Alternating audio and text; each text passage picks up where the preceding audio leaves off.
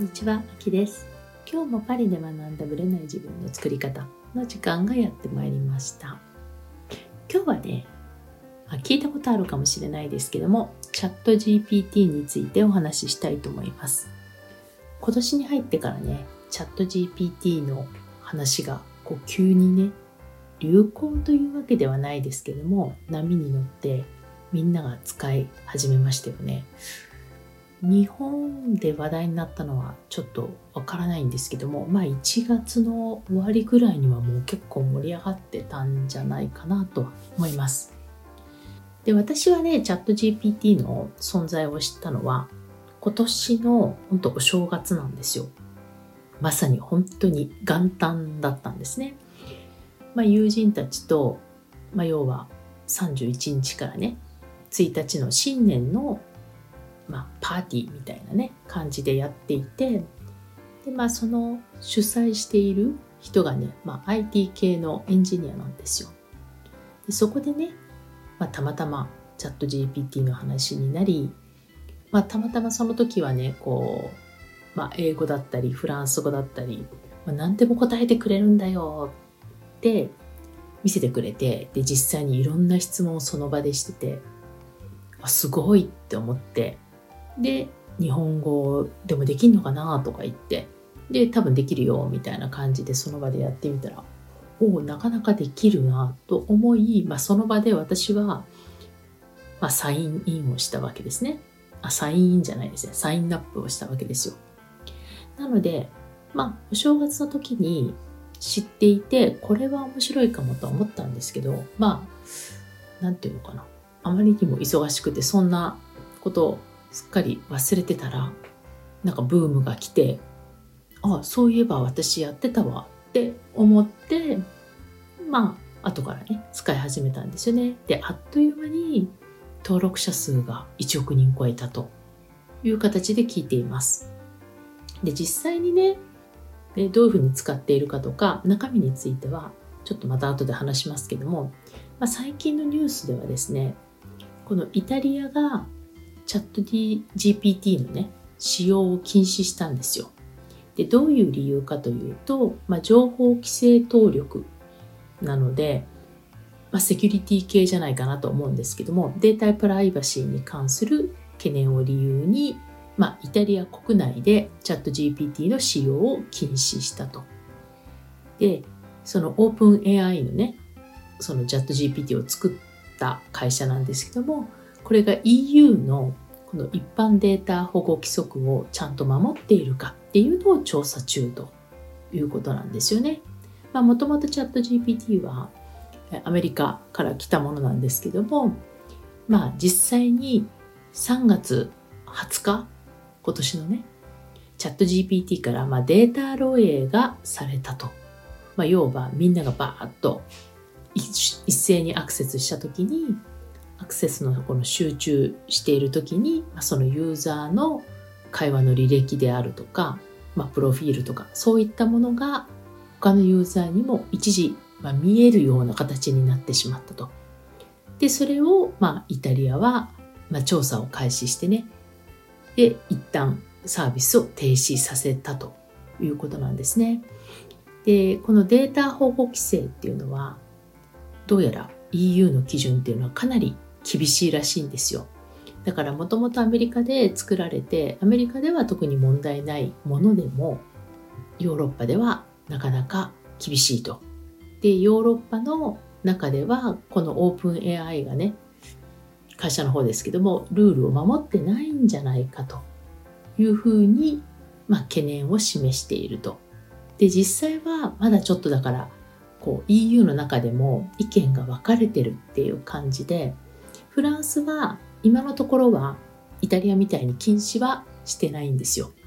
ただ、やっぱりこう、同じ EU 圏内なので、情報を共有しながら様子見という感じなんですよね。なので、もしかしたらフランスもしばらく禁止になったりする可能性があります。なので、まあ、AI ってね、まあ、急にこう伸びてきたツールでもあるのでまあ最初の頃は特にこうやって抜け落ちることもあるだろうしまあ、なのでその辺のこう AI 規制っていうのの法案がね、まあ、すぐには追いついてないんですけれども、まあ、年内に法案が成立したら、まあ、そこから2年かけて施行していくっていう感じなので、まあ、すぐに何かがね起こるというわけではないんですけれどもまあ少なくともイタリアがね禁止したということで、まあ、他の国がこれからどう追随するかみたいなところは、まあ、問われてるかもしれないですよね。で私はねこのチャット GPT とかをいろいろ調べたりしてるんですよね。で、まあ、対話できるし面白いしいろんな観点から教えてくれたりもするんですよ。ただですねまあ英語とかどうなのか私ちょっとわかんないんですけどまあ日本語はまだデータベースが少ないのかなっていう感じがします。まあありきたりの言葉、まあまあまあ納得できるんですけども、まあ、ありきたりの言葉かなと思ってるんですよね。なので私自身は、うん、まあ一般的にはすごく楽しく見させてもらうけれども、うん、どうだろうこう一般論として語るにはいいけど面白いネタを探してるっていう意味では、うん、どうなのかなっていう感じはします。ただね、私の中ですごく面白いなと思ったのは、質問して、いや、これ明らかに違うでしょって、あるいは明らかに論理的にこれおかしいでしょってこう指摘するじゃないですか。そうするとね、まあその中身にもよると思うんですけど、あ、その通りでした。ごめんなさいってちゃんと謝るんですよね。これフランス語だったらどうなんだろう謝るんでしょうかちょっとそこが気になりますね。メンタリティ的にフランスは謝らないはずなので、まあ間違いだったら間違いを認めるっていうのが多分 AI の基本だとしたら謝るのかな。でもね、結構、あ、これ違わない？とか言って、まあ軽いノリでね、聞いたら、あ、その通りでした、ごめんなさいって、当たり前だけど会話が続くわけですよ。謝られたらそりゃあ、その後、じゃあその前提でね、話が続くじゃないですか。そこで食い下がったりとかされたら会話にならないですよね。なので、そういう意味ではね、あ、間違ってたことはあっさり認めるんだなっていうのは、チャット GPT に関しては感じました。まあ私はね、あまり流行り物にこう乗っかるっていう感じではないんですけれども、まあでもね、使えるものは使っていく。参考にできるものは参考にしていくっていうスタンスかなと思います。実際に自分がどこまで取り入れるかっていうのはわからないですけども、まあ、いざとなったらね、Google に聞くつもりでチャット GPT に聞くっていうのはありなんじゃないかなと思っています。まあ、このね、EU の話がどうなっていくかっていうのはね、まあ、これからこの1、2年ぐらいでね、もっとはっきり方向性がつかめるんじゃないかなと思います。それでは本編スタートです。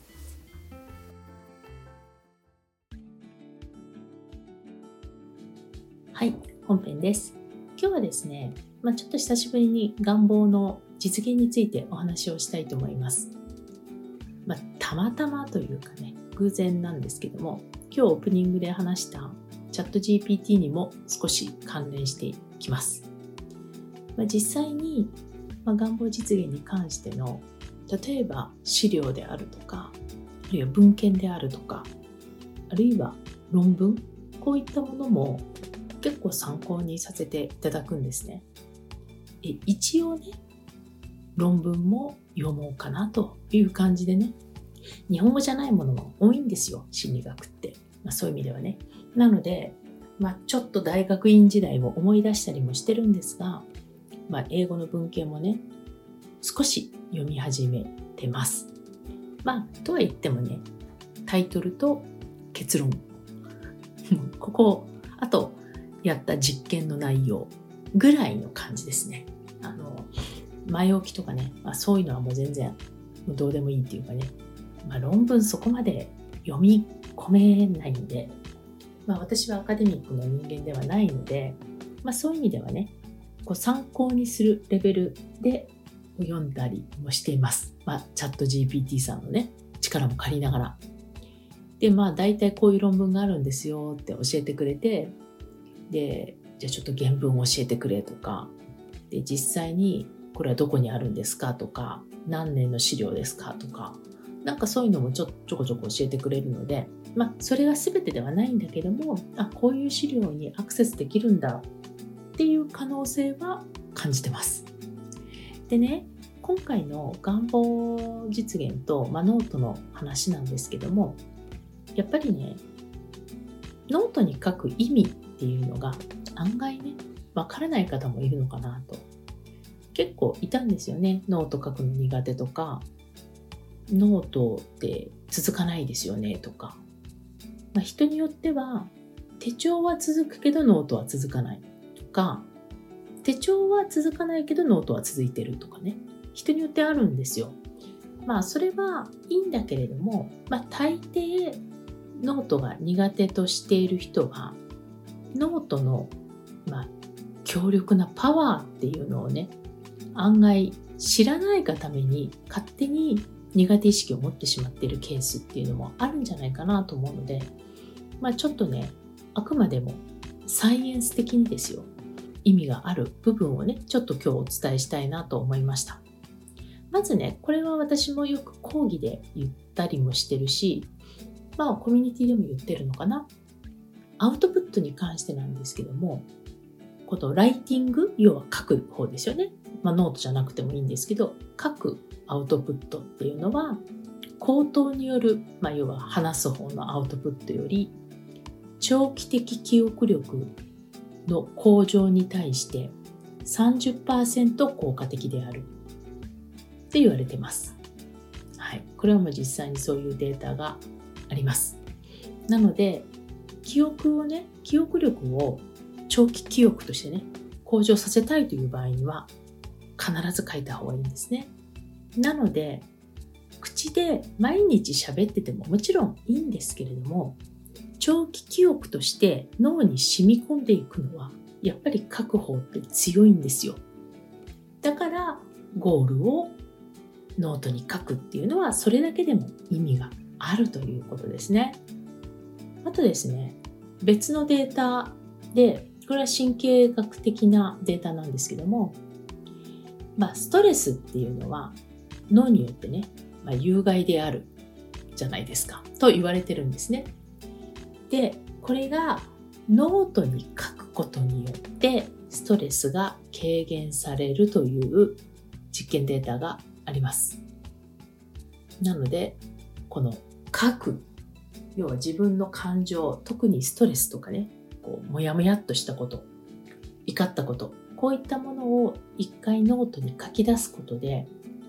まあ、落ち着くというかね、ストレスが軽減するということなんですよね。これだけでもね、まあまあ、いいんじゃないでしょうか。はい。まあ、ノートを書くっていう意味ではね、本当にいろんなことを言ってる人はいます。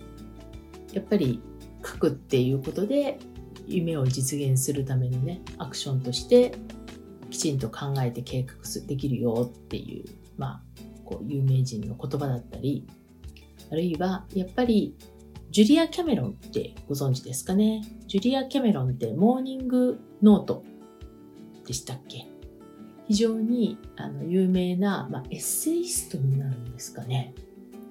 どういう位置づけになるかちょっとわかんないんですけど、まあ、作家さんですよね。で、有名なのは、ずっとやりたかったことをやりなさいっていう本が有名なんではないかなと思います。日本語の場合はね。この原題はちょっとわからないんですけども、まあ、そういう本を書いている、まあ、彼女はね、その中でモーニングノートだったかな。ごめんなさい。ちょっと忘れてしまったんですけど、とにかくノートに書いていくみたいなところをね、提唱してる方だったんですよね。なので、まあ彼女自身は、まあ、書くことで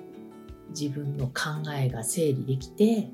で、この思い描くこともできて、夢を実現できるという形で、まあ、言っています。まあ書く人は大抵そういうことを言いますでもね私自身は書くことが得意だろうが苦手だろうがそれぞれのステージもともと書くのが好きな人はたっぷり書くんですよ。でもともと書くのが苦手な人は1行で終わるんですね。でもそれでいいと思ってるんですよ。その人その時のねステージってあるのでただやっぱり書かないよりは書いた方がいいと思うしいかにゴールに意識を向けるか。これは潜在意識的にも潜在意識的にも向けていくっていうのは非常に大事かなと思ってます。まあ、あとはね、マインドの部分とかでもね、まあ、いろんな論文があるんですけど、まあ、この辺はね、まあ、ちょっとノートを書くっていうことと若干ずれてきちゃうので、あんまり多くは言わないですけど、今回はね。まあ、やっぱり書くっていう作業が非常にね、意味をもたらすんだっていうところが分かって少しでもね、分かっていただけたらいいなと思ってます。で、何よりね、書くっていう作業は、まあ、そのさっきの記憶力とも重なるんですけども、やっぱ話すって口は動かしてるけど、口と耳がメインですよね。で、書くっていうのは目も使ってるし、実際には手を動かしてるし、要は体をのパーツを、まあ、比較的激しく動かすですよね。で実際にそれを音読すれば耳も使うし口も使うと。まあいわゆる口頭も兼ねられるっていうことですよね。でやっぱり体を余計に動かせば動かすほど記憶力っていうのは、まあ、アップしていくってことですよね。で同時にですねこれはね日本語の特徴らしいんですけれどもやっぱりひらがな、カタカナ、漢字をうまく組み合わせてるじゃないですか。ただ単純にアルファベットとかね、そういうのを書くよりも余計脳を使ってるんですって。なので、日本語という言語がさらに書くことで思考にプラスに影響を与えてるっていうのも読みました、どっかで。まあ、これちょっと論文なのか、実際にたまたま本で読んだのか覚えてないんですけど、まあ、少なくとも論文ではちょっと探しきれてないんですがそういうのが本にも書いてあったので言語という特性としても日本語をうまく活用していくっていうのはいいかなと思います。あまりにもノートに書くってちっちゃい頃からやってるじゃないですか。まあ、少なくとも小学校1年ぐらいからやったりしてますよね。なので当たり前すぎてそのパワーにあんまり気づかないし気づけないのかなっていう感じがします。なので自分の意識っていうものにこの書くっていう作業がどれぐらい意味をなすか。特にスマホでね打ち慣れてるのと実際文字を書くっていうその手の動かし方と脳の働きとやっぱ違ってるのでデジタルな世界だからこそちょっとアナログのね良さっていうのも、まあ、お互い補完し合える存在なので使えるんじゃないかなと思います。で、実際にね、今、毎週木曜日、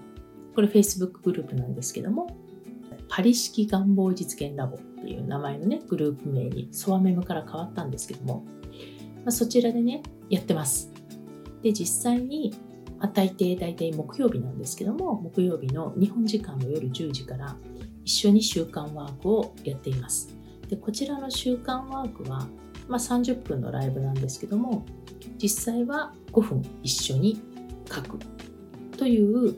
みんなでノートを書こうっていう回なんですね。でそこでは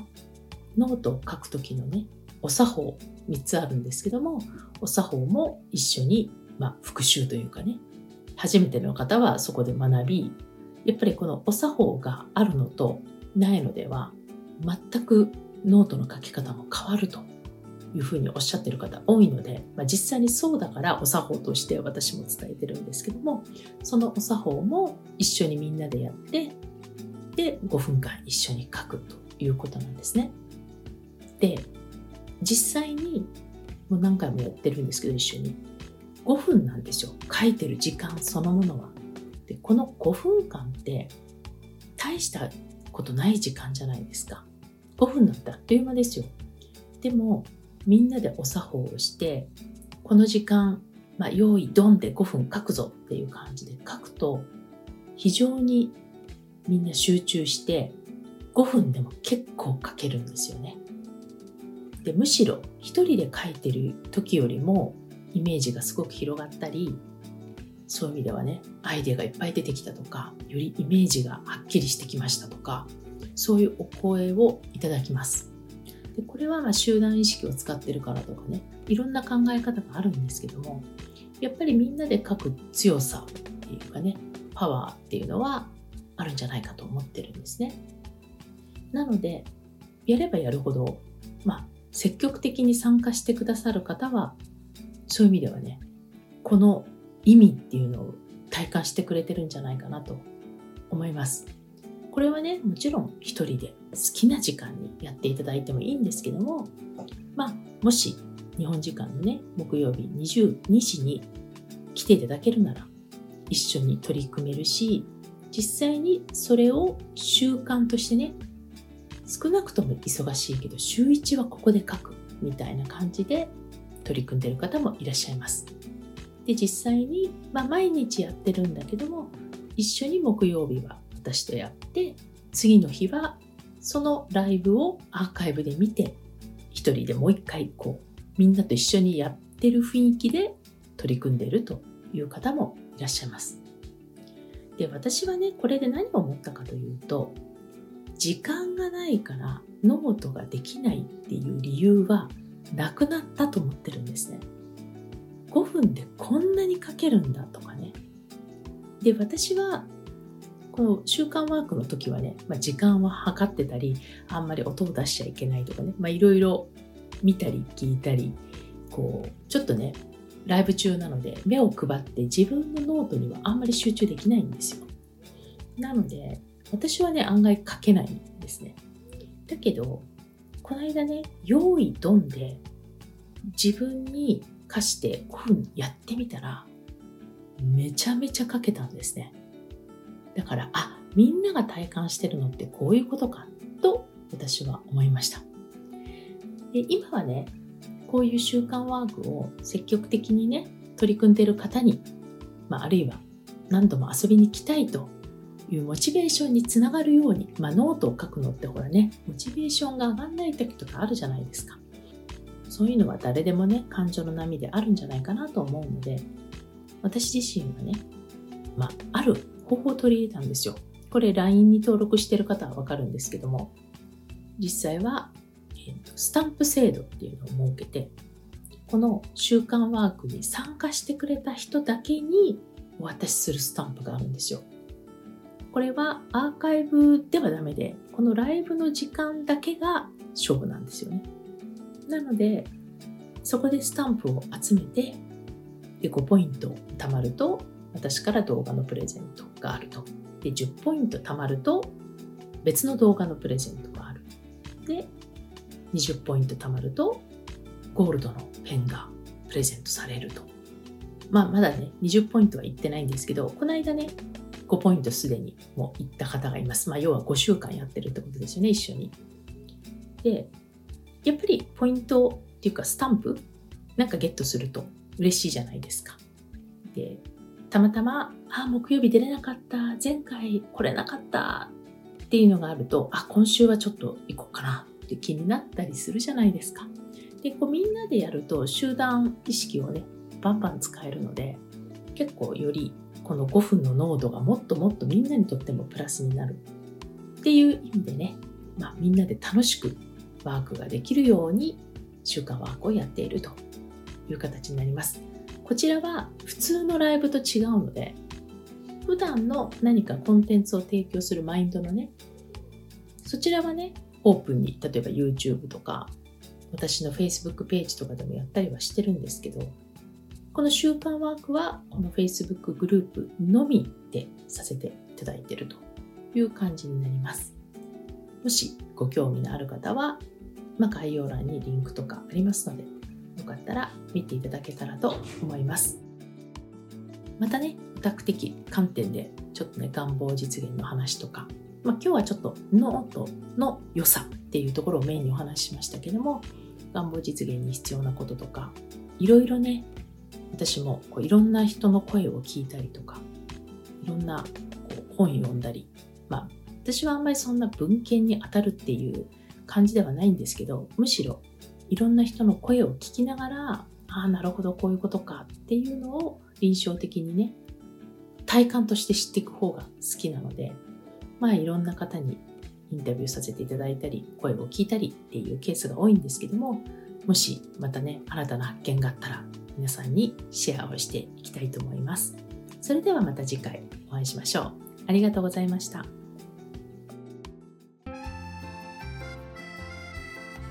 いつも聞いてくださりありがとうございます。